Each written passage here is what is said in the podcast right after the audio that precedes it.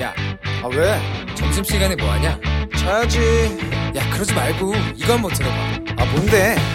지금 당장 라디오를 켜봐 나른한 오후 깨울 시사 토크쇼 모두가 즐길 수 있고 함께하는 시간 유쾌하고도 신나는 시사 토크쇼 오태훈의 시사본부. 이 시각 라디오 정보센터 뉴스입니다. 장관 후보자 3인의 거취 논란을 계기로 민주당이 청와대와 각을 세우고 나섰습니다. 송영길 대표가 당 중심 기조를 강력 천명한 데 이어 초선 의원들이 문재인 대통령의 임명 움직임에 공개 반발하고 있습니다. 검찰이 김학의 전 법무부 차관에 대한 불법 출국 금지 사건 수사 당시 외압을 행사한 혐의로 이성윤 서울중앙지검장을 재판에 넘겼습니다. 헌정사상 첫 현직 서울중앙지검장의 기소입니다. 정부는 상반기까지 고령자에 대한 코로나19 백신 1차 접종을 완료하고 지난 3월 공청회 등을 통해 공개한 거리두기 개편안을 근간으로 수정 보완된 내용을 7월부터 적용하기로 했습니다. 코로나 백신 세부 공급 계획이 어제 전해철 행정안전부 장관의 인터뷰 기사로 공개된 데 대해 방역 당국이 백신 제조사와의 비밀 유지 협약 위반 소지가 있으며 실제 해당 제약사에 문제 제기가 있었다고 밝혔습니다. 국회 교육위 소속 국민의힘 의원들은 부산과 인천에서도 전국 교직원 노동조합 소속 해직교사가 부당하게 특별 채용된 의혹이 있다며 오늘 감사원에 공익감사를 청구했습니다. 안토니오 구테우스 유엔 사무총장은 오늘 성명을 내고 미얀마 군부가 합의를 이행하도록 아세안은 신속하고 강하게 행동해야 하며 국제사회도 아세안의 노력을 지지하고 인권 보호에 나서야 한다고 촉구했습니다. 지금까지 라디오 정보센터 조진주였습니다.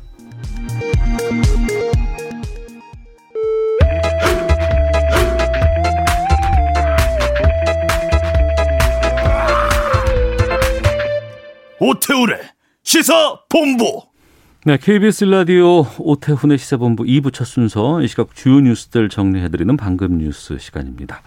방금 뉴스 오늘은 정상근 기자와 함께합니다. 어서 오세요. 네, 안녕하십니까? 예, 금요일 말고 수요일 날 뵈도 좋, 좋네요. 네, 저도 좋네요. 아, 예. 네.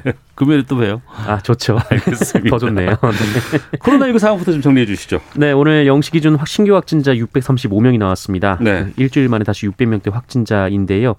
아, 다만 이 보통 수요일에는 확진자가 확 늘어왔는데 주말 어, 효과가 없어지니까. 네, 예. 그렇습니다. 이 매주 수요일 확진자만 비교해 봤을 때는 지금 줄어드는 추세에 있습니다. 음. 어, 그래도 변이 바이러스가 걱정인데요. 그 중앙방역대책본부는 어제 기준으로 이 주요 3종 변이 바이러스 감염자가 176명이 늘어서 총 808명으로 집계됐다라고 밝혔습니다. 어, 분석을 일부 하는데 이 네. 분석 건수 대비 검출률이 지금 27.5%까지 나왔다라고 어. 합니다. 굉장히 높은 비율이고요. 예. 이 대부분이 영국발 변이 바이러스고 또 이들 중 대부분이 이 지역에서 전파된 국내 발생 사례라는 점도 우려가 되고 있습니다. 네. 그리고 화이자 백신을 삼성 바이오로직스에서 생산한다 이런 보도 나왔었는데 사실 무근이라면서요. 네, 오늘 한국경제신문이 이 삼성 바이오로직스가 화이자 백신을 위탁 생산한다 이렇게 네. 보도를 했습니다. 이 정부 고위 관계자의 말을 인용을 해서 어, 화이자 백신에 맞춰서 뭐 제조 설비를 증설하고 있다 이런 구체적인 내용까지 담았는데요. 네. 어, 그런데 이 경쟁사인 매일경제 자회사가 이 단독을 달고 삼성 바이오로직스가 이를 부인했다 이렇게 보도를 했습니다. 어, 전혀 사실이 아니다라는 게 삼성 바이오로직스 입장이고요.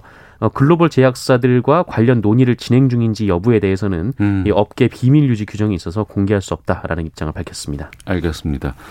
지금 장관 후보자 인사청문 보고서 채택 안 됐는데 네. 청와대에서 다시 재송부해달라고 요청했죠. 네, 청와대가 임혜숙, 박준영, 노영욱 이 세 명의 장관 후보자들에 대한 청문 보고서를 금요일까지 보내달라라고 국회에 다시 한번 요청을 했습니다. 네. 어, 이때까지 국회가 인사청문 보고서를 보내지 않으면 이 청와대는 장관 후보자들을 임명을 할 수가 있습니다. 음. 어, 그래서 이 청와대가 임명 강행 의지를 내비친 것이다 이렇게 언론은 풀이하고 있는데요. 어, 청와대는 이와 함께 어, 야당이 장관 후보자들과 결부시켜서 국회 인준을 거부하고 있는 이 김부겸 국무총리 후보자에 대한 이 조속한 국회 동의를 촉구하기도 했습니다. 네. 여기에 대해서 국회에서는 어떤 지금 반응 나오고 있어요? 네, 국민의힘 김기영 원내대표는 이 문재인 대통령의 오만이 결국 나라를 파탄 지경에 내몰고 있다 이렇게 주장을 했습니다. 어 그리고 여당에서도 움직임이 있는데 네. 그 여당 초선 의원들이 이 적어도 한 명에 대해서는 부적격 의견을 낼 것을 이 음. 더불어민주당 지도부에 공식 요구하기로 했다 이런 보도도 나왔습니다. 어 그리고 오는 금요일에 이 문재인 대통령과 여당 지도부 간의 만남이 예정돼 있는데요. 네네. 어, 이 자리에서 장관 후보자 임명에 대한 최종 논의가 이루어질 것이다라는 언론 보도도 있습니다. 음, 금요일까지 재송국회가 또 시한이기 때문에 네. 어, 여기서 또 어떤 얘기가 나올 수도 있지 않을까 싶은데 앞서서 일부에서 정세균 전 총리와 이제 민주당 경선 관련해서 좀 말씀을 좀 나눠봤어요. 네네. 정세균 전 총리는 당에서 결정할 입장이다. 뭐 이렇게 말씀을 좀 선을 그으셨는데 그었는데 이 관련해서 이재명 경기도지사가 뭐 입장이 나왔다고요? 네, 이 더불어민주당 전재수 의원이 이 연일 이 당내 대선 후보 경선을 연기하자 이렇게 요구를 하고 있습니다. 어, 뭐 집단 면역이 이뤄진 후에 이 대대적인 경선을 치러야 흥행에 성공할 수 있다. 뭐 이런 논리인데, 네. 어, 그런데 반면에 그 지금 대선 후보 지지율에서 앞서 있는 이재명 경기도지사를 견제하기 위한 것 아니냐 이런 음. 반박도 있습니다. 네. 어, 오늘 이재명 경기도지사가 기자들과 만난 자리에서 관련 질문을 받고 입장을 밝혔는데요. 어, 원칙대로 하면 제일 조용하고 합당하지 않나 이렇게 짧게 대답을 했습니다. 음. 어, 대선 후보를 대선 180일 전에 선출하게 돼 있는 것이 현행 당원인데 네. 어, 이것을 지키는 게 합당하다라는 취지로 해석이 되고 있습니다. 네. 그리고 황교안 전 대표가 지금 미국 가 있는데 기자간담회 열었다고요? 가서? 어, 그렇습니다. 그 얼마 전에 이 미국 백신 접종 현장에 갔더니 이 미국에는 백신이 넘쳐난다면서 음. 어, 우리나라가 미국에 이 기부미 쪼꼬레 타듯이 백신을 구걸하고 있다라는 취지로 말해서 이 논란이 된 적이 있었는데 네. 어, 현지 시간으로 11일 이 미국에서 특파원들을 모아서 황교안 전 미래통합당 대표가 기자에게 기자 간담회를 했습니다. 음. 어, 이 자리에서 본인이 이 미국의 코로나19 백신 천만 회 접종분 지원을 요청을 했고 어, 미국 백악관 인사로부터 이 노력을 기울이겠다는 답변을 받았다 이렇게 주장을 했습니다. 어, 그런데 그 기자회견에서도 좀 논란의 발언이 있었는데요. 네. 이 국민의힘 소속의 지자체장들이 있는 음. 이 서울, 부산, 제주라도 어, 백신 지원을 부탁한다라고 부탁을 했다는 겁니다. 서울, 부산, 제주는 국민의힘 소속 지자체장이 있기 때문에 여기에만 지원해 달라고요? 네. 여기라도 먼저? 여기라도 먼저 지원을 아. 해달라라는 거였는데 네네. 이 보수 지지층을 의식한 발언이라고는 하지만 음. 이 백신 편가르기 아니냐 좀 이런 비판도 나오고 있습니다. 어, 황교안 대표는 자신의 요청에 대해서 이 커트 캠벨 백악관 국가안보회의 인도 태평양 조정관이 어, 노력해 보겠다라는 입장을 밝혔다 이렇게 주장을 했습니다. 네. 그리고 이성윤 서울중앙지검장 기소됐죠? 기소됐습니다. 네, 수원지검은 오늘 오전에 이 김학의 전 차관 불법 출국 금지 사건과 관련해서 그 이성윤 서울중앙지검장을 불구속 기소했다라고 발표했습니다. 어, 이성윤 지검장은 지난 2019년 이 김학의 전 차관 불법 출국 금지 의혹을 수사하려고 한 이 안양지천 검사들에게 외압을 행사해서 수사를 막은 혐의를 받고 있습니다. 어, 그간 수사를 이어온 수원지검은 지난달 그 이성윤 지검장을 기소해야 한다라는 의견을 대검에 보고했고 대검은 어제 이 수사팀의 의견을 수용한 것으로 알려졌습니다. 어, 이성윤 지검장은 심려를 끼쳐드려 죄송하다라면서도 어, 불법 행위를 한 사실이 없고 네. 어, 앞으로 열릴 재판 과정에서 진실이 밝혀질 것이다라는 입장을 밝혔습니다. 네. 이 내용은 저희가 2부 마지막에 김성원의 뉴스 소다 코너에서 좀 자세하게 살펴보도록 하겠습니다. 단체 대화방에서 동료 여경을 성희롱한 경찰들이 대기 발령 조치됐다고요? 네, 이 서울경찰청은 단톡방 성희롱에 가담한 이 서울청 청문 감사관실 소속의 A 경위를 일선 경찰서로 보내고 이 서울 일선 경찰서 소속의 경찰관 두 명은 다른 경찰서로 전보를 냈고 이 대기 발령 조치를 내렸다고 밝혔습니다. 어, 이들은 지난 2018년 이 카카오톡 단체 대화방에서 어, 동료 여성 경찰관을 가리키며 이 성적으로 희롱을 했습니다. 음. 어, 이들 중에는 2018년 이 동료 여성 경찰관을 중간가하는 혐의로 기소돼서 어, 징역 4년이 확정된 전직 경찰관도 포함돼 있었습니다. 어. 가짜 매물을 인터넷에 올려놓고 또 이걸 보고 찾아온 피해자를 협박한 사기범들이 검거됐다. 뭐 어떤 일이 있었던 거예요? 네, 그 온라인에 이 중고차 이 정도 가격에 내놓는다 이렇게 저렴하게 네, 아, 매물을- 중고차 시장에서 있었던 일이에요? 네, 그렇습니다. 어. 매물을 올려놓고 네. 어, 이를 보러 온 고객을 협박해서 비싼 값에 차량을 강매한 일당이 있었습니다. 음. 아, 약 20여 명이었는데요. 이 네. 검거가 됐습니다. 어, 피해자들이 오면 이 피해자들에게 자신의 문신을 보여주고 어. 또 차에 태워서 8시간씩 끌고 다니면서 예. 위협을 가했다고 합니다. 감금도 했네요, 그러면. 네, 거의 뭐 그런 셈이죠. 근데 이렇게 비싼 값에 중고차를 사야 했던 피해자가 전국적으로 50여 명에 이르고요. 예. 피해액이 6억 원이 넘는다라고 합니다.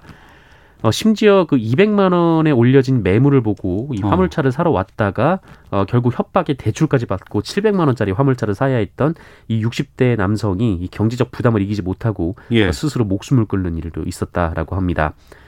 어, 경찰은 이들을 불구속 입건하고 추가 피해자가 수십 명에 달할 것으로 보고 음. 여죄를 수사하고 있습니다. 네. 한 소식만 더 살펴보겠습니다. 외신이는데 이스라엘이 팔레스타인 공습해서 피해가 커지고 있고 아, 13층짜리 건물이 무너졌더라고요. 네, 그렇습니다. 이 지난 7일 이 종교 활동 제한 그리고 정착촌 갈등이 불씨가 돼서 어, 알 아크사 사원에서 이 팔레스타인 시위대와 이스라엘 경찰 간의 충돌이 벌어졌는데요. 어, 이것이 무력 충돌로 격화가 됐습니다. 음. 어, 이스라엘 경찰의 진압으로 팔레스타인 주민 300여 명이 다치자 이 팔레스타인 무장 세력인 하마스가 이스라엘을 겨냥한 로켓포 공격을 시작을 했는데요. 네. 어, 그러자 이번엔 이스라엘군이 전투기를 동원해서 이 하마스 군 지휘관과 시설 등을 겨냥한 보복 공습을 벌였습니다. 이 팔레스타인 당국은 이 과정에서 28명의 사망자가 발생을 했고 150여 명이 부상을 입었다라고 밝혔고요. 이 하마스의 로켓포 공격으로 이스라엘에서도 2명의 사망자 그리고 30여 명의 부상자가 나왔다라고 합니다. 어, 상황이 좋지 않은데 그 이스라엘의 네타냐후 총리는 강경한 입장이고요. 예. 하마스도 어, 이스라엘이 예수, 예루살렘에 대한 노선을 바꾸기 전에는 음. 이 저항을 계속할 것이다라는 의지를 보이고 있어서 예. 양측의 충돌이 더 거세질 수도 있다는 우려가 나오고 있습니다. 알겠습니다. 청취자 9057님께서 정상근 기자님 안녕하세요. 응원하는 팬입니다라고 문자 보내주셨습니다. 9057님이었습니다. 네, 기억하겠습니다. 예, 정상근 기자와 함께했습니다. 금요일 날 와치독으로 뵙겠습니다. 고맙습니다. 네, 고맙습니다.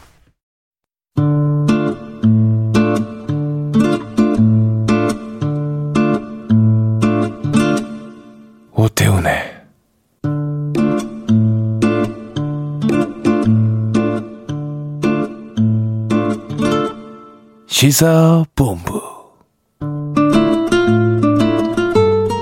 네, 시사본부는 청취자 여러분들의 참여 기다리고 있습니다. 샵 9730으로 의견 보내주시면 되고요. 짧은 문자 50원, 긴 문자 100원, 어플리케이션 콩은 무료입니다. 팟캐스트와 콩, KBS 홈페이지를 통해서 다시 들으실 수 있고 유튜브에서도 생중계되고 있습니다. 일라디오 혹은 시사본부 이렇게 검색창에서 검색해 보시면 영상으로도 만나실 수 있습니다. 전문성과 현장성이 살아있는 고품격 범죄 수사 토크를 지향하는 아는 경찰 시간입니다. 배상훈 전 서울경찰청 범죄심리 분석관 나오셨습니다. 안녕하십니까? 안녕하세요. 예. 김은배 전 서울경찰청 국제범죄 수사팀장도 나오셨습니다. 안녕하십니까? 안녕하십니까. 예. 어, 두 살 배기 입양 아동을 학대해서 의식 불명에 빠뜨린 30대 양아버지가 어제 구속됐습니다. 어, 입양을 한 두 살 배기를 학대를 했고 뇌출혈이 와서 응급 수술까지 받은 상황이라고 하는데 지금 어떻게 된 거예요? 이 사건 자체는 8일이라고 하는데요. 네. 상으로 봐서는 누적된 거. 음. 그래서 6일에서 8일 이렇게 얘기를 하는 거는 왜 그러냐면 본인이 이, 이 피고인, 그러니까 피의자 본인이 양부가 얘기하는 폭행의 상황과 네. 실제의 응급의학 선생님의 음. 상황 자체가 전혀 다릅니다. 그러니까 본인은 그러니까 본인은 때리긴 했는데 일회성으로 때렸다 이렇게 얘기를 하는데 때렸다라고 어. 하는데 실제로 응급의학 선생님 말씀은 아예 상태는 그런 게 상태는 아니다. 완전히 이거는 뭐 그 이상 어. 누적됐고 심각하다라고 한 거고요. 예. 결국은 경기도 화성에서 발생한 거니 인천에 있는 초- 응급병원으로 3급 병원으로 옮겨와서 상태인 거죠. 그러니까 음. 이 상태에서의 몇 대 때렸다고 하는 거를 제가 말씀 못 드리는 것은 네. 그 상황이 다를 수 있는 상황이고 분명한 것은 본인도 음. 학대는 인정했다. 폭행은 네. 인정했다. 어. 라고 하는 상황인 거고 그런데 상황 자체는 폭행 정도가 얘는 매우 심각하다. 네. 지금 상태는 뇌의 3분의 2가 소생불능이다. 여기까지가 그 응급의학 선생님의 말씀이신 것 같습니다. 아니 뇌에 충격을 이렇게 심하게 입을 정도로 때렸다 그러면은 어떻게 때렸다는 거예요? 그러니까 그 피의자 얘기로는 주먹과 구두 양아버지 얘기로는? 양아버지 얘기죠. 그 주먹과 구두 주고 때렸다고 하는데 음. 실제는 5월 8일 날 오후 6시경에 신고가 들었지 않습니까? 그 전에 구타를 했던 거예요. 근데 오전에 구타를 하고 나서 기다렸다가 애가 깨어나지 않으니까 신고를 늦게 한 거예요, 사실은. 네. 그러다 보니까 경찰에서 그, 그 갇혀 한 그 길병원으로 아마 옮기는 걸 알고 있는데요. 음. 의료진들이 보니까 멍 상태가 심하고 뇌출혈, 뇌출혈이 나왔기 때문에 경찰에 신고를 해서 5월 9일 날 새벽 아침에 그 양부를 긴급 재판 다음에 5월 11일 날 이제 구속이 됐지 않습니까? 그러다 네. 보면은 이 아이가 제가 알기로는 작년 9월경에 입양된 걸로 알고 있어요. 8월경에 입양된 걸로 알고 있어요. 1년도 안 됐네요. 그렇죠. 그렇다고 한다면 지속적으로 학대를 하지 않았느냐. 어. 그리고 최근에 지금 4일부터 8일까지는 집중적으로 학대했기 때문에 네. 애가 뇌출혈을 일으켰겠다. 그리고 의사분들이 볼 때에 멍자국이 이제 알다시피 차이가 있지 않습니까? 좀 파란 거, 노르스름한 거 차이가 있어요. 음. 그렇다 보면은 한 번에 학대한 게 아니고 여러 기간에 걸쳐서 지속적으로 학대했다고 본 거죠. 예, 지금 상태가 아이의 상태가 제가 말씀 못 드리는 건 뭐냐면 응급의학과 선생님 말씀하신 것은 어, 머리 쪽의 충격이 아니다. 네. 그런데 머리 쪽의 충격이 아닌 상태에서 뇌가 손상될 수 있는 가능성은 다른 부위의 충격이 전달되는 형태가 됩니다. 보통 어. 이제 에, 우리가 이제 다른 충격에 의해서 뇌의 머릿속에 하는 뇌가 이, 이, 이차적삼차적 충격을 예, 예. 받습니다. 머리를 직접적으로 타격하지 않, 예, 예, 않았더라도. 예, 예. 예. 그러니까 피의자 본인이 말한 건 다 거짓말인 거죠. 음. 그거는 부수적인 폭행인 거고 실제적인 뇌 손상과 관련된 폭행은 어. 아주 심각한 다른 것이 있었다는 거를 그 의사 선생님이 말씀하시는 거고 예. 그렇기 때문에 어 지금 이 상황은 뭐 이 단순한 뭐 몇 대 때린 정도가 아니기 때문에 음, 바로 신고가 됐고 음. 바로 긴급 체포가 된 부분입니다. 이 입양한 아이 말고도 자녀가 네명이나 있다고 하는데 어떻게 또 입양을 했을까요? 그렇습니다. 그 두 그러니까 피의자 사이 그에는 네 명의 자녀가 있습니다. 있는데도 불구하고 입양을 했다는데 음. 아마 그 나, 아내가 사회복지사 자격증이 있었던 것 같아요. 네. 그러다 보니까는 그 보호시설에서 봉사활동을 하다가 2년 전에 음. 네네. 그두살그 어린아이를 만난 거예요. 어. 근데 애를 케어하다 보니까 안타깝더라. 엄마 입장에서는 예. 그 두 부부가 안타까우니까 걔를 입양을 했는데 음. 아니 입양을 했으면은 잘 간수를 하고 애를 갖다 케어를 해야 되지 어떻게 학대를 해서 사망까지 하겠느냐 난 이해가 안 가는 건 내식이나 키우는 그 부모들이 그러니까요. 어떻게 얘를 입양하려는 마음으로 안타까움을 했다고 한다면은 어. 항상 사랑스러운데 지속적으로 아무튼 학대를 해가지고 숨지겠다는 거는 조금 이해가 안 가는 부분이죠. 이게 다른 상황을 봐야 될 것 같아요. 저는 그 사람들의 말을 전혀 믿지 않습니다. 왜냐하면 예, 예. 우리가 정인이 사건의 사례를 보십시오. 음. 정인이 입양한 이유가 본인들이 뭐라고 합니까? 그 자신의 친자녀한테 자매를 마련해 주기 위해서 도구적으로 입양을 했다고 하는 거죠. 네. 똑같은 논리가 되지 않을까? 어. 지금 이 사람들도. 예, 예. 그러니까 그렇게 입양을 하고 했기 때문에 비슷한 부분이 아닐까라는 생각을 한번 해보고요. 음. 다른 형태의 그 부분에서는 그런 겁니다. 그냥 한눈에 봐서 뭐 좀 불쌍하니까라고 입양이 그렇게 설정돼서 하면 안 되는 거죠. 그렇죠. 그, 예. 그 아이의 전체 인생을 책임져야 되는 부분인데 음. 단순한 감정으로 해서는 안 되는 거고 또한 그거를 관리를 못한 거죠. 그런 사람한테 그 입양을 허가하면 안 되는 거죠. 그러니까 그러니까요. 상태가 이건 전체적으로 음. 이 사람들의 문제도 있지만 구조적인 문제도 분명히 존재한다고 봐야 될 것 같습니다. 그 구조적인 부분을 좀 말씀을 드려야 될 것 같은데 정인이 사건도 있었고 그리고 이제 입양 기관에서 아, 입양 가정을 주로 여러 차례 방문을 해서 아이가 잘 크고 있는지 문제는 없는지 이거 다 체크한다고 했었거든요. 그럼 이거 거르지 못한 거 아니에요? 그렇죠. 그렇죠. 이게 세 번이나 찾아갔는데도 네. 불구하고 실질적으로 중요한 건 뭐냐면 입양 기관에서 아무리 거기를 조사를 하고 뒷수습을 한다 하더라도 음. 실제적으로 그 입- 입양에서 키우는 사람들이 네. 애를 학대한 부분을 숨길 경우에 어. 그걸 찾아내기가 매우 힘들 것 같아요. 왜냐하면 입양 기관이 추사 기관은 조사 아니거든요. 예. 그러다 보니까는 그 부모를 만나서 물어볼 정도지 음. 그 집에 만나게 들어가는데 못 들어게 한다면 또 못 들어갈 수도 있지 않습니까? 그러니까 음. 조사 권한은 없다. 네. 그렇다고 그래가지고 애가 학대 신고도 없는데 경찰한테 신고해서 같이 가자 할 수 없는 문제고 음. 이를 구조적으로 이게 한계가 있기 때문에 어느 정도 입양 기관이 좀 더 적극적으로 참여할 수 있는 어떤 특단의 대책이 없는 한 네. 실제적으로 형식적으로 그치지 않겠느냐 음. 이 점이 문제인 거죠. 지- 지금 정인이 사건을 겪으면서 기존에 이제 입양아에 대한 사후 관- 관리가 네 번이었던 게 여섯 번으로 늘어났는데 네. 그 지침이 뭐 실행된 것이 엊그제 음. 10일이었다고 합니다. 그러니까 그 전에 이 아이한테는 기존의 지침이 연결된 거죠. 예. 근데 그 지침도 역시 대면이 필수적인 것이 아니라 대면은 한 번 정도고 나머지는 비대면으로도 가능하다는 형태로 됐고 바뀐 지침이라 하더라도 지금 팀장이 말씀하신 것처럼 대면의 강제성이라든가 그거에 대한 어떤 걸뭐 어떤 강제적으로 할 수 있는 방안이 없고 네. 협조를 얻어야 되는데 어. 우리가 정의 사건에서 보는 것처럼 그 양모들이 잘 있어요. 왜 우리 간섭해요? 라고 하면서 거절하면은 방법이 없다. 어. 그럼 뭔가 정인이 사건을 통해서 우리가 배운 건 또 뭐냐? 그러니까요. 아무것도 바뀐 것도 없지 않느냐? 그러면 그동안 많은 언론에서 아니면 정치인들이나 아니면 저기 어, 관료들이 한 얘기들은 다 어디 갔느냐? 라고 하는 거죠. 그러니까 방법이 없다라고 얘기하는 건 방법이 없으니 또 이런 일이 반복될 수밖에 없다라는 얘기로 들릴 수밖에 없거든요. 이게. 그렇죠. 그러니까 아까 말씀드렸지만은 그 가정에 침입할 수는 없는 거예요. 남의 가정을. 그리고 어. 아예 일- 신체를 일, 강제적으로 볼 수는 없지 않습니까? 어. 부모가 보여주지 않는 한. 예. 그런데 부모들이 자기가 학대한 아이가 상처가 있다고 한다면 음. 물론 외적으로 드러난 상처는 모르겠어요. 하지만 안에 있는 상처를 보여주겠느냐? 그럼 한계가 있는 거예요. 그런 문제 때문에. 그걸 입양 기관에서 그거를 임의적으로 아니면 강제적으로 할 수 있는 권한이 있다? 교수님 없잖아요. 그런 예, 권한은. 지금은 없죠. 음. 그러다 보니까는 이제 강제적으로 못하기 때문에 부모 말을 믿고 있다. 그렇기 때문에 그 부모가 숨기면서 학대한 사실은 나중에 이렇게 드러나야만이 알 수가 있는 상황이 되는 거예요. 그래서 이제 나오는 것이 출석해서 아이랑 같이 출석해서 확인할 수 있는 네, 네. 그런 시스템이 있어야 된다고 꾸준히 요청을 했는데 어. 법엔 반영이 안 된 거죠. 아, 반영이 안 예. 되니까.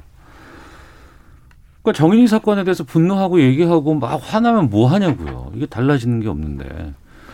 그리고 하다못해 입양 결혼할 때 시작할 때 어떤 뭐 각서를 받는다거나 지속적으로 아이를 뭐 보여주겠다라고 한다거나 입양 기관에서도 그건 챙겨야 될 부분이 분명히 필요하다고 보거든요. 근데 문제는 지금 입양 관련된 기관도 지금 이제 민간 입양 기관에서 문제가 되는 거죠. 본인들은 사실 최선을 다했다. 규정 내에서라고 음. 지금 하고 있습니다. 근데 네. 결과적으로 해서 안타깝다라고 하고 있는데 음. 정의 사건에서도 마찬가지 그때 입양했던 그 기관에서도 마찬가지 똑같은 소리를 했습니다. 네. 자신들은 최선을 다했지만은 결과적으로 그래서 안타깝다라고 하지만은 그 얘기는 결국에는 안타깝지만 내 책임은 아니다 이런 뜻밖에 그렇죠. 안 들리는데요. 그래서 그때 네. 이제 입양 관련된 많은 시민 단체에서 어. 공적 관리를 하자. 네. 왜? 공적 관리가 안 되고 민간의 자유를 맡겨놨기 때문에 그렇게 된 거 아니냐. 음. 최소한 이 부분에서는 공적 관리가 안 되는 거. 또 하나 지금 같은 경우는 이런 어떤 사후 관리 보고서 자체를 네. 포괄 의무라든가 이런 부분들이 없다고 하면은 이거는 음. 이건 심각한 문제 정도가 아니죠. 네. 아무튼 간에 관리 감독을 아무리 잘한다 하더라도 음. 입양을 받은 부모들이 애를 아끼고 사랑하는 마음이 없으면 문제가 있기 때문에 입양 시에 좀 어떤 규정을 더 강하게 더 철저하게 해야만 되는 것이고 그렇죠. 또 사후에도 네. 교육을 시켜서 실제로 케어하는 부모들이 그런 행동을 안 하도록 하는 것이 중요하지 입양 기관이 간섭을 해서는 될 것 같지는 않아요. 지금 이, 이 사람들도 그 양모가 사회복지사 자격도 있고 그러니까요. 네. 그 위타콤 같은 것도 운영했던 사람이 두부가 같이 네. 그러니까 그런 사람들이 어떻게 이렇게 아동 학대를 할 수 있느냐라고 모든 시민들이 분노하는 게 그런 부분인 거고. 어. 근데 실제로 아동 학대하는 사람이 얼굴에 아동 학대라고 쓰고 있지 않습니다. 절대 안- 그거 아, 안 그렇죠. 드러나겠죠. 그리고 네. 정인이 양 부모는 어떻습니까? 사회적으로 인정받은 사람들이에요. 음. 주변에서 아무도 그게 이제 학대한다고 생각- 인정을 못했대요. 그럼 그거를 그런 어떤 걸 찾아낼 수 있는 지표를 개발하는 것이 지금 단계의 것이지 안타까움만 해서는 절대 이것은 바뀌지 않는다고 봅니다. 그러니까 어떤 위기나 위험으로부터 아이를 보호하는 게 부모잖아요. 그렇죠. 근데 그 위기와 위험을 부모가 하고 있을 때는 아이는 어디서 보상을 받겠냐고요. 이건 정말 좀 체크를 다시 한번 해보고 점검을 앞서 말씀하신 것처럼 확실한 대책은 좀 꼭 마련했으면 좋겠다는 생각이 좀 드네요.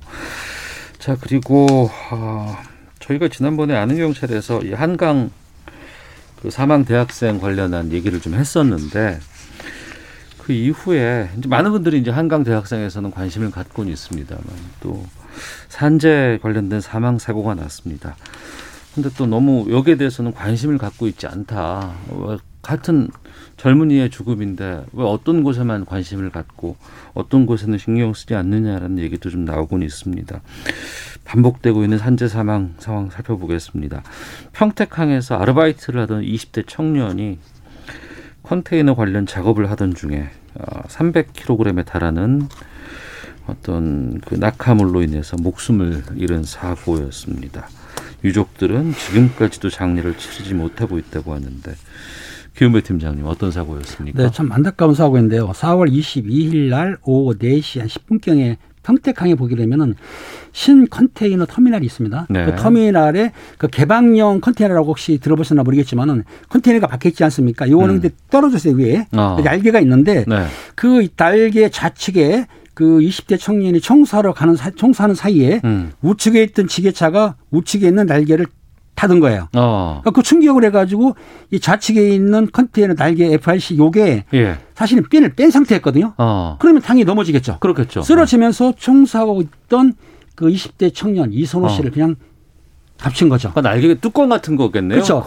위를 덮는 거죠. 덮는. 네네. 아. 근데 거기에 이쪽을 작업을 했는데 이쪽에 작업하던 충격을 해가지고 좌측에 있는 날개가 쓰러지면서 음. 그에서 작업을 하고 있던 이선호 씨가 안타깝게 사망을 했는데 당시에 이선호 씨가 그 헬멧 같은 거를 쓰질 않았어요. 그렇다니까 아. 거기 안전관리 요원도 없었고 네. 교육도 안 받았고 그러니까는 교육 부재에 의해서 아니면 안전관리 부재에 의해서 안타까운 목숨이 사망하게 된 것이죠. 이게 당시 상황이 CCTV에 다 나온 것은 네.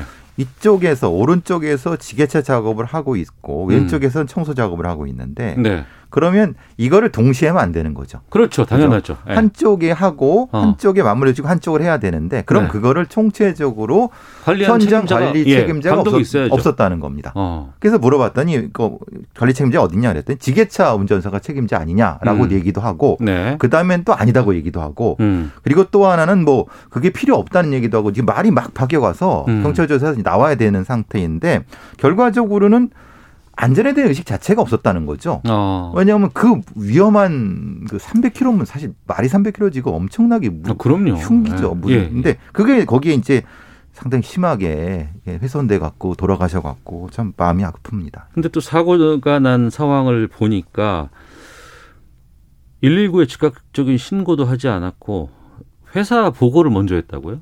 그 사고 사고 현장에서 아마 그 112 신고하게 되면은 업무상 재신고되게 되면 무죄 문제가 되니까 아마 제 생각입니다. 무죄 때문에 신고를 늦게 하고 일단은 사고 나면 보고하는 건 맞아요. 그렇다 하더라도 보고와 동시에 119에서 긴급 조치를 해야 되는데 네. 왜 이상하게 사고를 먼저 났을 때에 보고를 먼저 하고 119 구급대를 늦게 불렀는지는 음. 이해가 안 가는 거죠. 아마 사건을 덮으려고 했지는 않았지만 그게 체계적으로 안 돼 있기 때문에 제가 보기에는 원청 업체가 아니고 하청 업체가 작업을 한 걸 알고 있어요. 네. 그러니까 체계적인 지휘차량이라든지 보고라는 거 없이 그냥 중구난방으로 한 것 같아요. 네. 이선호 씨가 또 원래 하던 담당 업무가 아니라면서요, 이 업무가. 그렇죠. 그 일을 오늘 그날 처음 했다고 합니다. 그러니까 그 이전에는 다른 업무를 검역 업무 쪽을 했었는데 아. 지금 그 청소나 그 오픈 컨테이너 작업은 그날 처음 했다고 합니다. 그러니까 그러니 어느 정도의 무서운 상황이고 위험한 상황인지를 인지를 못했을 수도 모르는 있잖아요. 거죠. 몰랐고 이 앞에 다른 작업에 어떤 위험이 있고 거기에 다가가면 얼마나 위험한지를 모르는 상태에서 그냥 작업을 하다가 돌아가셨으니까 얼마나 안타깝고 음. 아까 팀장님 말씀하신 저는 조금 이전에 다른 사건들을 봤을 때 이게 이 계통을 따라 올라가면 뭐냐면 경찰이나 소방 쪽엔 그 카운트가 됩니다. 네. 기록이 남습니다. 어. 그러니까 기, 기록을 아마도 예. 무엇인가 지연시키려고 했지 않았을까라는 생각이 듭니다. 왜냐하면 사실 산재 카운트가 늘어나면은 음. 회사에도 문제가 있으니까 이전에 비슷한 형태의 사건에서는 사실 이런 이렇게 하는 게 관례적 관례적으로 많이 됐었죠. 그러니까 산에 개통을 밟아 올라가고 거기서 따라서 신고가 되는. 그러니까 타이, 골든 타임이 늦어지게 되는 거죠. 우리가 일하다가 죽지는 말아야 되지 않겠느냐 그렇죠. 얘기를 계속 했었어요. 일하러 나갔는데 집에 못 돌아오면 그 말이 되는 겁니까? 그래서 뭐 산업안전보건법 얘기도 나왔었고 그래서 뭐 김용균법 얘기도 했었고 그 다음에 또 그것마저도 부족하다 그래가지고 이제 중대재해처벌법 이것도 좀 제정까지 돼 있는 상황인데 이건 지금 유예 기간이기 때문에 여기 해당도 안 된다면서요. 예. 그렇죠. 아직까지는. 그러니까 지금 이 사건 같은 경우는 사실상은 아까 교수님 말씀드렸지만 안전관리자가 배치가 안 됐지 않습니까? 그리고 네. 그 이선호 씨가 다른 업무 즉 동물 검역소에서 배달 업무를 하다가 갑자기 이쪽으로 바뀌었어요. 그러면은 당연히 안전 교육을 시키고 음. 안전 장비도 착용했나를 확인해야 되는데 네. 그런 것조차도 안 했다는 얘기예요. 음. 그렇기 때문에 사실상 이런 말을 하더라고요. 만약에 안전장구를 착용했다 하더라도 300kg 넘기 때문에 사실상 큰 효과가 없지 않겠느냐 말을 하는데 그렇다 하더라도, 아, 그렇다 하더라도. 일하는 사람들한테는 안전장구를 착용해야 되고 네. 안전교육도 해야 되는데 무시한 거예요. 그러니까 하청업체에서는 예산을 줄이려고 할 수도 있겠지만은 음. 우리나라가 문제가 안전 관리에 돈을 투자하거나 예산 투자하는 걸 싫어해요. 보이지 않으니까. 아니 중대재해처벌법 관련해서도 그때도 그랬어요. 하청업체 업체에 맡기면 안 된다. 이건 원청의 책임을 강조를 해야지 그래야 되는 거예요. 근본적으로 바뀌는 것이지. 아니 과- 뭐 책임자 뭐 하고 무슨 뭐 대표자 뭐 한다고 하더라도 원청에서 이런 것들이 자기에게 피해를 준다. 그러니까 목숨값이 더 싸기 때문에 놔두는 거 아니냐라는 얘기들 많이 있었거든요, 그때. 이 중대기업처벌법도 마찬가지로 이게 지금 시행이 됐다 하더라도 이거는 적용이 안 될 겁니다. 왜냐하면 음. 50 미만은 또 3년 이후에 됐고 네. 또 액수라든가 또 경영 책임 하다 보면 빠져나갈 사람들은 다 빠져나갑니다. 음. 지금 있는 법도 그런데 네. 그나마 이것도 1년인 뭐 시행이 남았고 그런 부분인데 지금 상태에서는 아무도 책임지려고 그러지 않는 겁니다. 음. 그- 그리고 실제로 이거 누가 책임져야 되는지 부분에서도 총론적으로 그 원청업체는 자기들 책임이라고 하는데 구체적으로 들어가서는 또 하청과 싸운다고 하니까 네. 그 규정이 지금 어- 없는 거죠. 그러니까 정확히 말하면. 경찰에서는 일단은 그 지게차 운전사 입건할 거고요. 그다음에 음. 그 현장 관리 책임자 하고 하청업체 입건을 하는데 원청이 문제인 거죠. 네. 원청에서는 너희 감독 그 일하는 만큼은 따로 줬는데 음. 니네 책임이지라고 말할 수도 있거든요. 그래서 네. 아마 중대재해관리법 그게 원청을 처벌하는 법이 아닙니까? 그러니까 원청에서도 처벌받게 되면은 좀 더 강하게 현장 관리를 할 건데 그게 지금 안 돼 있는 거죠. 그 과도기적인 상황에서 이렇게 또 안타까운 젊은 죽음이 발생했다는 것이 참 답답합니다. 자, 아는 경찰 함께하고 있는데요. 어, 기상청 또 교통정보센터 다녀온 이후에 계속해서 좀 말씀 나누도록 하겠습니다. 날씨와 미세먼지 정보 윤지수 씨입니다. 네, 아직까지 구름량이 좀 많은 편이긴 하지만 비와는 무관한 높은 구름이 자리하고 있고요. 이 구름들도 차츰 거치겠습니다. 전국이 대체로 맑은 가운데 서쪽 지역을 중심으로 기온이 빠르게 오르고 있습니다. 지금 광주와 고창이 28.1도를 가리키고 있고 영월은 26.8도, 서울도 지금 25.7도로 예년 이맘때 기온을 훌쩍 넘는 상황인데요. 이번 주 중에는 초여름 날씨가 좀 더 이어진다는 점 염두에 두시기 바랍니다. 이런 가운데 제주도 지방만 오늘 오후부터 내일 오전 사이 산발적으로 빗방울이 떨어질 것으로 보이고 내일 오후부터 저녁 사이는 강원도 중남부 산지에 비 소식이 있겠습니다. 그리고 오는 토요일과 일요일 점차 전국적인 비 소식이 전해질 전망입니다. 미세먼지 상황을 보면 전국적으로 좋은 편입니다. 세종과 제주 지역만 보통 단계를 보이고 있고요. 서울의 초미세먼지 농도는 1세제곱미터당 8 마이크로그램, 미세먼지는 17 마이크로그램을 보이면서 좋은 단계를 보이고 있고 당분간 이런 나쁘지 않은 단계 지속될 전망입니다. 지금 서울 기온은 25.7도, 습도는 28%입니다. 다음은 이 시각 교통 상황 알아보겠습니다. KBS 교통정보센터의 이현 씨입니다. 네, 작업을 하는 곳이 많고요. 사고로 주의가 필요한 곳들도 있습니다. 앞을 잘 살피면서 차로 변경에 유의해 주시기 바랍니다. 먼저 사고 구간인데요. 통영 대전 고속도로 통영 쪽으로 고성 3터널에서 승용차 사고 처리하고 있습니다. 터널 안 1차로가 막혀 있으니까 주의 운전하시고요. 중부고속도로 하남 쪽은 동서울 요금소 광장부에서 화물차와 승용차 사고를 처리하고 있습니다. 청주 영덕고속도로는 청주 쪽입니다. 수리티 터널 부근에서 회인 터널 쪽으로 작업을 하면서 3km 구간이 정체입니다. 영동고속도로 강릉 쪽으로는 면원 부근이 작업 때문에 지나기 어려운데요. 고속도로 운행 중에 이렇게 정체 구간을 만나신다면 멀리서도 다른 차량들이 인지할 수 있도록 비상등을 켜주시면 좋겠습니다. 사고를 예방할 수 있습니다. 서울 시내 북부간선도로 도심 쪽으로 들어오기 많이 어려우실 텐데요. 묵동에서 원릉 분기점 쪽으로 고장난 차가 있었습니다. KBS 교통정보센터였습니다.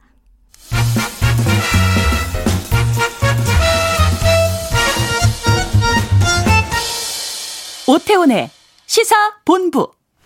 네, 4987님, 산재 사고 날 때 쉬쉬하는 건 다음 공사 입찰 때 불이익을 당하기 때문인 경우도 있습니다라는 의견도 주셨고 최윤정님, 안전 불감증이 없는 있는 기업에는 아 안전 불감증이 있는 기업에는 강력한 처벌과 불이익을 줘야 합니다. 그렇습니다. 이런 불이익을 이- 있어야 그래야지 그 당연하죠. 다시 안 할거 아니에요. 자, 한경찰 다시 한번 좀 돌아왔습니다. 지난주에 이 한강에서 사망한 대학생 손정민 씨 사건을 다뤘습니다. 현재까지도 계속 좀 진행형이라 이 부분 한번 더 챙겨보도록 하겠습니다. 경찰 수사 결과가 일부 좀 나오고 경찰에서 확보한 CCTV 영상도 좀 어제 KBS에서 40분 가량의 영상을 전체를 공개하기도 했었는데 좀 변화된 상황이 좀 있습니까? 밝혀진 게 좀 나왔나요? 예, 그동안 이제 그 3시 반부터 4시 반 사이에 두 분의 행적에 대해서 목격자들이 지금 한둘 나타나고 있나 봅니다. 그 한강에 있었던 친구와 그 예, 손정민 씨와 어. 그 친구분에 대한 예. 그러니까 지금 나온 건 뭐 오늘 아침까지는 일곱 분이었었는데 아홉 분, 두 명 더 추가돼 갖고 목격자가 확보가 다 됐네요. 예, 예. 그러면. 근데 그게 이제 한 무리가 아니라 음. 각각 다른 여섯 일곱 무리. 그러니까 한 한두 분이 모시고 이렇게 했기 때문에 네. 왜냐면 이게 왜 이게 중요하냐면 교차해서 음. 교차해서 검증할 수 있기 때문에 가능한 그렇죠. 거거든요. 서로가 본게다 똑같은 것인지 또 이런 접점이 있는지를 그렇죠. 확인해야 되겠죠. 그래서 나온 것이 이제 어 일부 나온 것은 이제 그 정민 씨는 누워 있었고 그 친구분은 깨어온 상태였다. 음. 뭐 그런 그런 얘기도 나오고 아직 확정된 건 아니다. 왜냐하면 경찰에서 이걸 확인해 주는 것이 아니라 네. 언론을 통해 나온 것 정도니까 그러니까 언론의 취재를 통해서 뭐 그랬, 그랬대 뭐 이런 거 갖고 모아가지고 지금 예, 보도가 나오는 거 아니에요? 그런데 예. 그 상황에서는 한두 개 정도에 나온 것은 어쨌든 일치되는 진술이 있었고 의미가 음. 있었다 정도까지가 지금 진행된 상황이고 아직까지 부검 결과는 아직 나오지 않았고요. 네. 그 핸드폰 수색도 아직 어, 지금 나오지 않고 있는 상황이 지금까지 상황입니다. 그리고 많은 뭐 누리꾼들이 지금 의문 제기를 했던 그 친구 그리고 친구의 아버지에 대한 경찰 조사 왜 안 하느냐 말했는데 이 조사했다면서요? 예, 조사를 했는데요. 예. 그 친구 부하고 친구까지 소환해서 조사를 한 10시간 정도를 했는데 친구 어른 10시간 정도 했다는 겁니다. 예. 참고인 종사예요. 지금 피의자가 아니고 음. 그렇다면 용의성이 있다 하더라도 아직 범죄 혐의가 드러나지 않았기 때문에 참고인 조사를 받는 건데 10시간 정도 받는 10시간 정도 받는 거는 일반적이진 않습니다. 보통 우리가 소환하게 되면 네. 간단한 사건은 한두 시간, 서너 시간이 끝낼 수 아, 있는데 그 말씀은 참고인 조사에서 10시간 정도가 나왔다는 거는 상당히 좀 이례적인 시간으로 보일 수 있다. 그러니까 제가 보기에는 그 10시간 정도 받을 정도를 한다면 어. 그, 그 당시에 그 친구가 택시 타고 가는 거라든지 그다음 친구하고 술 마신 거 그다음 교우 관계 아니면 여자 관계 모든 관계를 물어보는 시간이 걸릴 거예요. 중요한 예. 거는 그 당시에 신고를 빨리 안 했지 않습니까? 음. 본인 부모들이 찾으러 오고 이런 거를 물어보기 위해서는 제가 알기로는 경찰 수사관이 처음부터 끝까지 현재까지 대해서 디테일하게 음. 물어보기 때문에 시간이 많이 걸는 거다. 하지만은 그 당시에 일어난 일들이 어떤 범죄 행위가 일어났으면은 참고인 조사 받다가 피의자 신문서로 바꿀 건데 그런 말은 없어요. 어. 그럼 아직까지는 범죄 혐의를 찾지는 못한 것 아니냐라고 보는 거죠. 음, 물론 그때 이제 변호사도 다 동석해서 네. 조사를 했다고 합니다. 네. 그리고 아무래도 그래도 시간이 좀 걸린 부분은 음. 다음에 또 소환을 한다고 해서 출석한다는 보장이 없죠. 보통 그런 거. 왜냐하면 어, 이게 뭐 강제 수상이 아니라 이제 협조 요청의 참고인 조사기 때문에 아, 참고인 조사는 영장이 응- 없죠. 응하지 예. 않아도 예, 돼요? 응하지 않을 수 있으니까. 어. 물론 그 응하지 않으면은 사실 의심을 받겠지만은 음. 어, 어떤 그, 그 사람들 걸리니까 상관없지만은 그런 면에서 경찰의 입장에서는 이제 출두한 김에 여러 가지 상황을 다 같이 입체적으로 네. 조사를 하려고 시간이 걸린 것 같습니다. 아, 많은 국민들이 이 사건에 관심을 많이 높게 그렇죠. 보고 있어요. 그리고 어, 나름대로 여러 가지 뭐 추, 추리도 좀 하시는 것 같고 이런저런 의구심에 대해서도 이건 왜 이렇습니까? 뭐 근데 그게 궁금증이 시원스럽게 지금 해결되지는 않은 상황이거든요. 만약에 두 분께서 이 수사를 맡으셨다 그러면은 좀 어떤 부분들이 좀 지금까지는 미진해 보이고 어떤 부분들을 더 좀 집중해서 봐야 된다고 보세요? 좀 안타까운 건 처음에 그 시점됐을 때 네. 경찰이 적극적으로 수사했으면 좀 좋았을 뻔했는데 음. 그 당시에는 아마 실종으로 봤기 때문에 한 건데 제가 보기에는 지금 가장 중요한 거는 지금 언론에서 말하고 있지만 휴대폰 휴대폰 그 피해자께 아니고 그 친구 거 친구 거 휴대폰을 찾지 못하지 않습니까? 그러니까 손정민 씨의 지금 휴대전화는 친, 끝났어요. 친구가 갖고 네. 있었고, 그렇죠. 근데 친구의 휴대전화가 지금 확보가 안 되는 거 확보를? 안 된 상태이기 때문에 네. 실제적으로 3시 40분부터 4시 반까지 한 50분이나 1시간 정도의 행적은 아무도 몰라요. 음. 목격자나 창고에 나왔어도 그 행적은 아무도 모르기 때문에 네. 그걸 알 수 있는 거는 다 친구밖에 없으니까 디테일하게 수사도 하고 또 그리고 휴대폰뿐만 아니라 뭐 신발 같은 것도 버렸다고 하니까 신발 음. 수색을 해가지고 왜 버렸는가 네. 그럴 이유가 없는데 그리고 가장 중요한 거는 주변에서 그 CCTV라든지 차량 그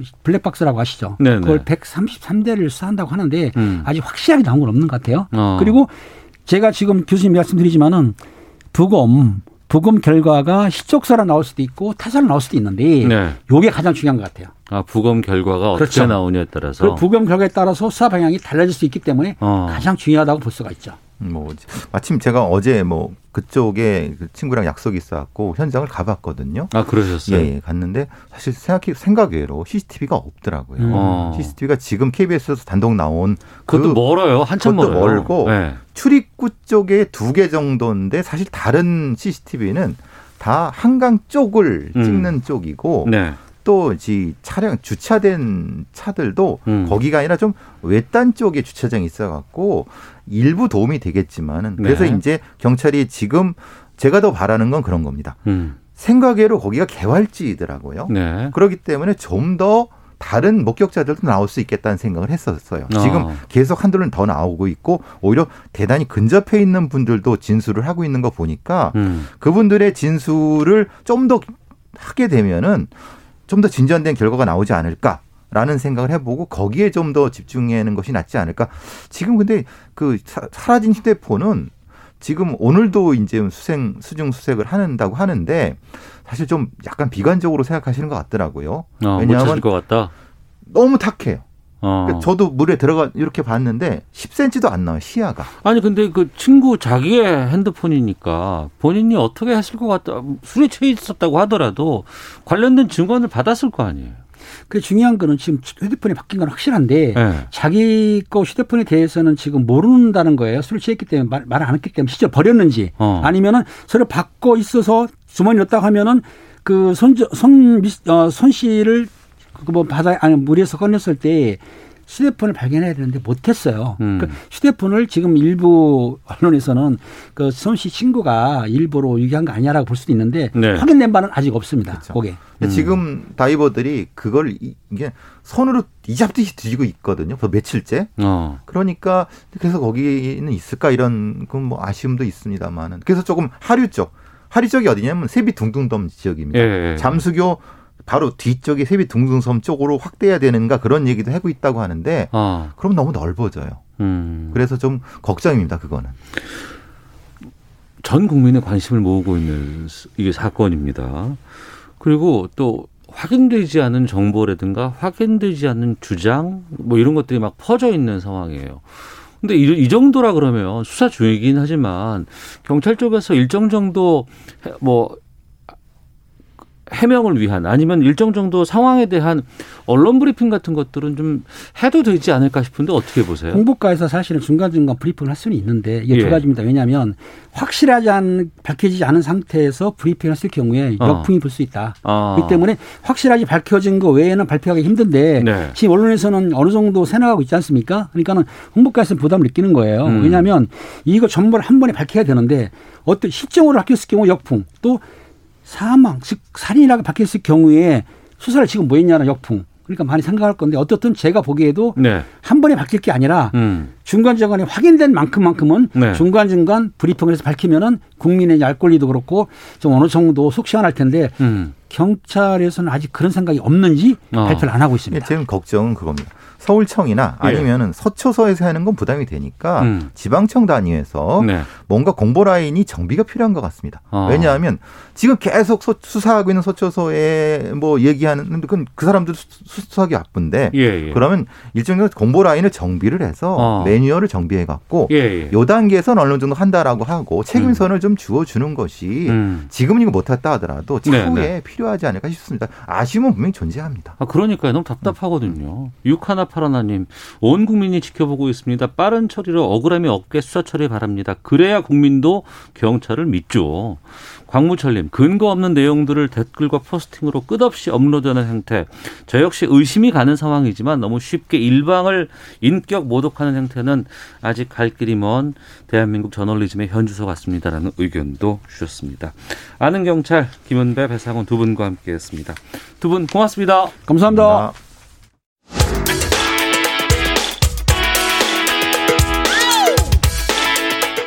오태훈의 시사본부는 여러분의 소중한 의견을 기다립니다.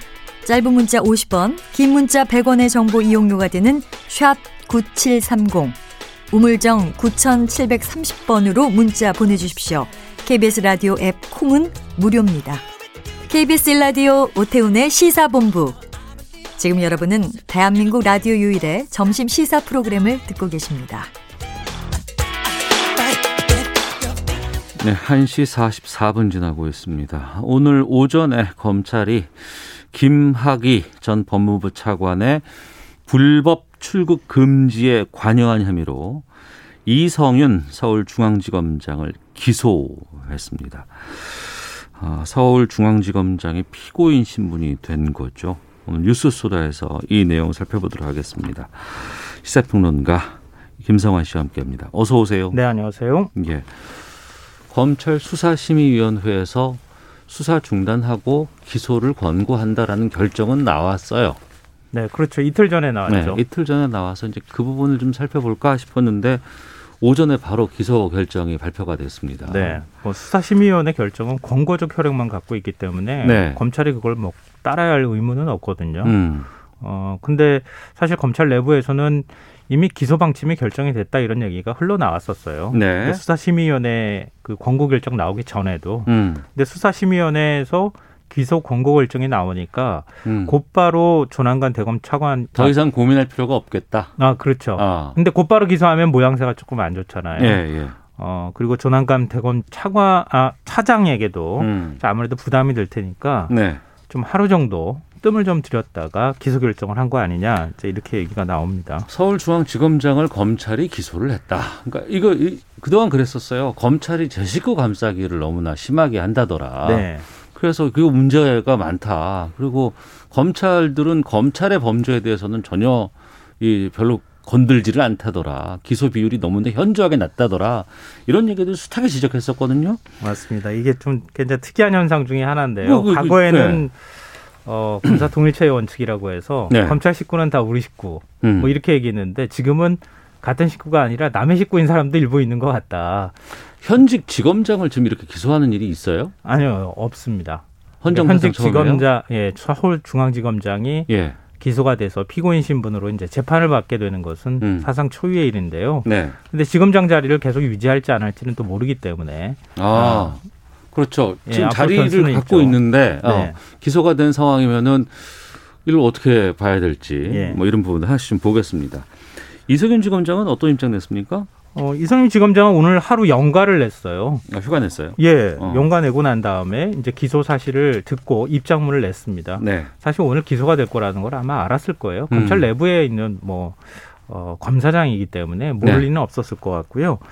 어, 기소 사실이 알려진 직후에 입장문을 내서 사건 수사로 국민 여러분께 심려를 끼쳐 송구스럽다 이렇게 입장을 밝히면서도 네. 수사 외압 등 불법 행위를 한 사실이 결코 없다. 음. 향후 재판 절차에 성실히 임해서 진실을 밝히고 대검 반부패 강력부의 명예 회복이 반드시 이루어지도록 하겠다 이런 입장을 밝혔습니다. 네.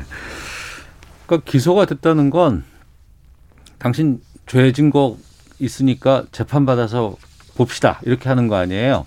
재판은 검- 회부된 거 아니에요? 그렇죠. 그렇죠. 우리나라에서 기소권을 갖고 있는 곳은 오직 검찰이기 때문에 네. 그 사람이 진짜 죄를 졌는지 안 졌는지는 재판을 통해서 확인하는 재판을 통해서 확인을 거고요. 해야 되는 절차가 아직 네. 남아 있기 때문에 좀 보겠습니다. 그러니까 기소 이유에 대해서 김학의 전 차관 해외로 나가려고 하는데 이거 출국 금지된 거 이거에서 시된 거 아니에요? 그 시대 그 장면이 남아 있잖아요. 네. 아마 이 장면 기억하시는 분들 많을 텐데요. 인천공항에서. 네, 2019년 3월 22일 밤 11시입니다. 어, 하얀색 모자에 짙은색 선글라스, 음. 이 목도리까지 두른 차림으로 김 전 차관이 인천국제공항에 나타났고요. 예. 현장에서 방콕행 티켓을 샀습니다. 보통 이렇게 외국에 나가면 미리 예약하고 사죠. 그렇죠. 예. 근데 현장에서 티켓을 샀다는 거예요. 음. 이거는 어, 일종의 법무부 출입국 관리 시스템을 잘 아는 사람이니까 가능한 일이었던 거죠. 불과 한시간 뒤에 출발하는 비행기였습니다. 이게 2019년 3월 15일 그러니까 일주일 전에 대검 진상조사단이 김 전 차관에게 어, 조사를 받으라 이러면서 출석을 통보했는데 네. 불응을 하다가 갑자기 느닷없이 공항에 나타나서 해외 출국을 시도했던 건데요. 네. 어, 김 전 차관은 출국 심사대까지 통과를 했고요. 음. 비행기를 타는 게이트 앞까지 갔다 그래요. 네. 헐레벌떡 쫓아온 법무부 직원이 음. 출국이 금지돼 있으니까 나갈 수 없다 이렇게 통보를 했고요. 네. 뭐 현장에서 검거가 되거나 그런 건 아니고요. 음. 나갈 수 없습니다 이렇게 알려준 거죠. 네. 근데 출국석을 받았다는 소식을 들은 검찰이 음. 부랴부랴 공항의 법무부 직원을 통해서 긴급 출금 조치를 한 거였습니다. 그러니까 그 장면이 아마 생생하게 지금도 기억하실 거예요. 그 돌아가다가 이제 카메라에 잡히고 막 그랬잖아요. 그리고 거기에 공항에서 있다가 한 네. 네시간 만에 음. 바깥으로 나오다가 기자들한테 포착이 됐어요. 경비원까지 대동하고 예, 했는데. 근데 그 경비원도 본인과 비슷한 모습을 한 사람을 앞세워서 어, 기억력 네. 굉장히 좋으시네요. 예, 예, 맞습니다. 그랬죠. 예. 아, 그래서 누가 김학의 전 차관인지 아닌지 구분하기가 어려웠다 이렇게 얘기를 그러니까요. 했었어요. 그 기억이 생생한데 지금 이 내용은 지금 이성윤 지검장과 관련된 거는 그추 금지한 게 불법이다 이 부분인 거 아니에요? 예, 핵심은 거기서 시작이 되는 건데요. 나가도록 돼- 뒀어야 된다는 건가요? 아, 그거는 조금 쟁점은 아닌 것 같은데 어. 어, 아무리 그렇다 하더라도 출국 금지 조처는 음. 일종의 절차라는 게 있는 것인데 네, 절차를 제대로 지키지, 지키지 않았다. 않았다. 이런 어. 얘기입니다. 예. 근데 긴급 출금은 3년 이상의 징역형에 의심되는 피의자에게만 걸 수 있다 이런 건데요. 어. 당시 김 전 차관은 피의자 신분이 아니었다는 겁니다. 아, 예, 예. 어, 근데 이때 바로 이성윤 지검장이 어. 아, 당시 뱀, 대검 반부패 강력 부장이었던 거예요. 음. 근데 이거 혼동하시는 분들이 있는데 출국 금지에 직접 관여한 건 아니에요. 아, 출국 금지하세요. 네, 그거를 할 자리에 있었던 것은 아니에요. 예. 그러니까 출국 금지에 관여한 사람은 다시 당시 대검 진상조사단에 파견 근무 중이었던 이규용 검사, 음. 어, 김 전 차관이 과거 무혐의 처분을 받았던 사건 번호를 적어서 긴급 출금 신청서를 냈고 네. 또 차규근 어, 법무부 출입국 외국인 정책 본부장 음. 이제 이름 많이 나왔잖아요. 네, 네, 네. 이 법무부 직원들한테 177차례에 걸쳐서 음. 출국 정보 나갔는지 안 나갔는지 계속 조회하고 확인하도록 시켰다. 네. 그리고 이규원 검사가 가짜 사건 번호를 이용해 출금 요청한 사실을 알면서도 음. 아, 출국 금지를 승인해줬다. 네. 이 혐의를 받고 있고요. 어. 이광철 청와대 민정비서관은 이 검사와 차 본부장 사이를 조율하면서 출국 출국 금지 조치를 지휘했다. 음. 이게 이제 검찰이 만든 이제 일종의 이제 혐의 내용이고요. 예, 이성윤 지검장은. 이성윤 지검장은 그 이후에 검찰이 수사를 하려고 하니까 네. 예를 들면 수원지검이 음. 아, 이거 문제가 있었습니다. 출국 금지 조치가 아, 주- 불법 출국 금지 조치에 대한 수사를 하다 보다 보니까 예 이걸 어. 보고를 하니까 네. 아, 수사하지 말라 어. 이렇게 중단했다. 아, 중단하도록 외압을 가했다. 수사에 외압을 가했다. 예.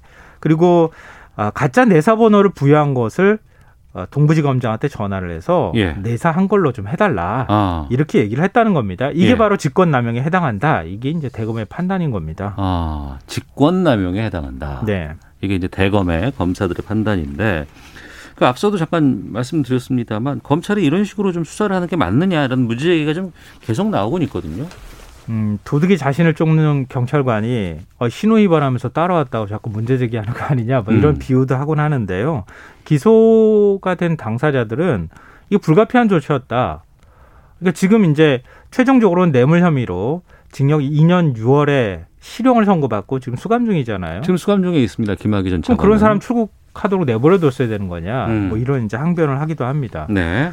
근데, 근데 또 반면에 절차적 정의도 중요하다. 음. 김전 차관은 뇌물 혐의로 실형을 선고받았으니까 불법 네. 출금조차도 불법은 불법 아니냐? 뭐 음. 이렇게 지금 검찰이 얘기하고 있는 거예요. 네, 네. 근데 여기에 뭐 플러스에서 정치적 의도를 얘기하자면 음. 한창 검찰 개혁과 가- 관련해서 갈등할 때 네. 이성윤 서울중앙지검장이 그 중심에 있었다. 음. 그러니까 검찰 개혁에 저항하기 위해서 일부러 이제 이런 수사를 했던 거 아니냐? 뭐 이런 식의 이제 의혹을 갖던 갖는 쪽도 있기는 합니다. 네. 근데 이게 출발이 왜 이렇게 사건이 꼬였냐면은 2013년 3월이었죠. 박근혜 정부 시절에 어, 김학의 전 법무부 차관 인사가 난 직후에 건설업자 윤중천의 별장 성접자의 사건이 터져버렸잖아요. 예. 그 동영상 속 인물이 김 전 차관이다. 음. 이 아니냐, 이냐, 그 기냐, 뭐 이렇게 논란이 있었는데. 그것 때문에 얼마나 희화화됐습니까? 네.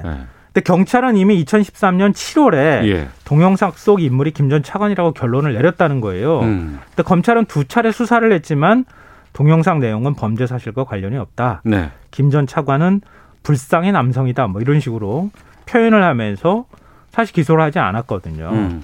그러니까 면죄부를 줬는데 네. 문재인 정부 들어서서 법무부 검찰 과거사위원회가 꾸려져서 음. 제조사 권고를 내렸고 대검 과거사 진상조사단이 이 문제를 들여보다 보는 와중에 누군가가 딱 알려준 것처럼 외국으로 네. 출국하려고 했던 상황이었다. 음. 그러니까 그런 맥락을 빼놓고 그리고 난 다음에 출국 금지 조치는 불법이니까 무조건 그것만 문제 삼는다. 이건 네. 조금 문제가 있지 않느냐 이런 시각도 있기는 합니다. 음, 그, 그 부분에 대해서 얘기를 하시는 분들이 꽤 계세요.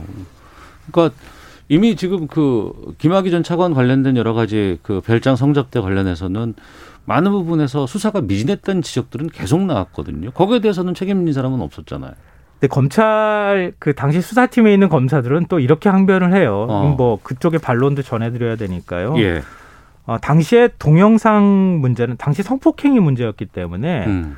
동영상 문제는 성접대와 관련한 문제라서 당시에는 어, 이 문제가 주 대상은 아니었다. 수사 대상은 음. 여성들의 진술에도 좀 신빙성이 의심되는 상황이었다. 그러니까 봐주기가 아니다.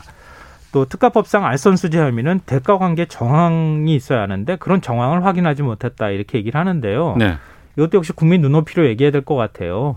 그러니까 동영상 속 주인이 김년 차관이 맞다 이렇게 검찰이 인정하는데 6년이 걸렸어요. 음. 그럼 당시에 맞다고 판단을 했으면 어 그러면 접대를 받았다는 얘기가 되고 그럼 그거 한 건만 있었겠느냐 이러면서 뇌물 혐의를 좀 더 들여다봤어야 하고 네. 지금 이제 유죄 판결이 나왔던 것 나온 것처럼 음. 그런 혐의와 관련해서 얼마든지 당시에도 문제 삼을 수 있었는데 안 했다는 거예요. 그러니까 어. 수사 의지가 부족했다고 하는 것에서 검찰이 자유로울 수는 없다. 근데 그런 부분에 대해서 검찰은 단 한 번도 반성의 뜻을 표한 적이 없다. 음. 근데 이 문제와 관련해서 문제 삼으니 이건 음. 균형감이 사라진 거 아니냐 뭐 이런 식의 얘기가 있는 거죠. 알겠습니다. 0871님은 진영 논리 배제하고 당연히 절차는 제대로 지켜져야 합니다. 절차의 정당성에 대해서 말씀하셨고요. 0385님은 절차 따지는 건 좋은데 김학의 동영상 보고도 수사 덮은 검사는 왜 수사나 징계가 없나요? 이게 사안의 본질이고 더 중대한 법 위반인 것 같습니다. 라는 의견도 보내주셨습니다. 자, 아, 뉴스 소다 시사의 진행자 시사평론가 김성환 씨와 함께했습니다. 고맙습니다. 네, 고맙습니다. 예. 오태훈의 시사본 마치겠습니다. 내일 12시 20분에 다시 인사드리겠습니다. 안녕히 계십시오.